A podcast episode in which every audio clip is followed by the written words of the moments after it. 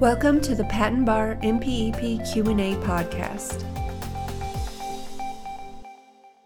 Today's question is as follows: Except as provided in 37 CFR 11.107b, a practitioner shall not represent a client if the representation involves a concurrent conflict of interest.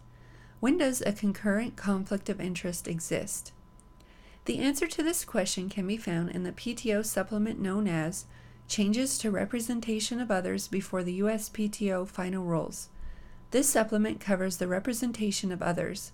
This is a special supplement that at the time of this recording is currently being tested on the patent bar exam. Again, except as provided in 37 CFR 11.107b, a practitioner shall not represent a client if the representation involves a concurrent conflict of interest. When does a concurrent conflict of interest exist?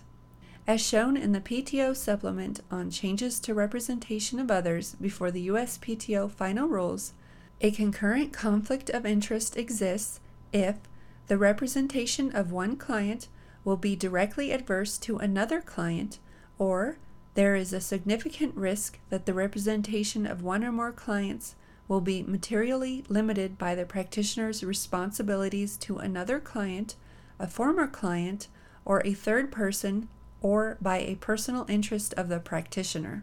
This question and answer comes from 11.107 Conflict of Interest Current Clients. The following is the full rule of 11.107 Conflict of Interest Current Clients. A. Except as provided in paragraph B of this section, a practitioner shall not represent a client if the representation involves a concurrent conflict of interest.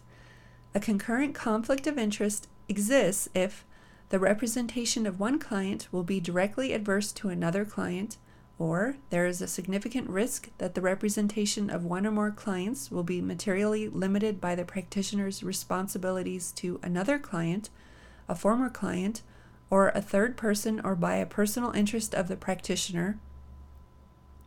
B. Notwithstanding the existence of a concurrent conflict of interest under paragraph A of this section, a practitioner may represent a client if the practitioner reasonably believes that the practitioner will be able to provide competent and diligent representation to each affected client.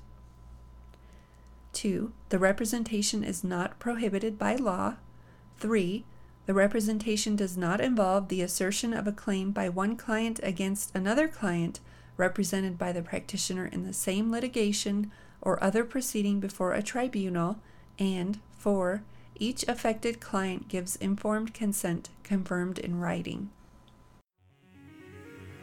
This has been another episode of the Patent Education Series Patent Bar MPEP Q&A podcast with your host Lisa Parmley Registered Patent Practitioner number 51006. Please visit patenteducationseries.com for more free information to help you learn more about and pass the patent bar exam. Thank you so much for being part of the Patent Education Series community and for being here today. We're here to help you succeed. If you'd like to help the show, the best thing to do is to subscribe and share it with a friend. If you need anything or just want to touch base with us, please email us at info at patenteducationseries.com. We want to see you succeed and put the patent bar exam behind you. So again, head over to patenteducationseries.com for more free materials and information to help you pass the patent bar and get on the road to a new career as a patent practitioner.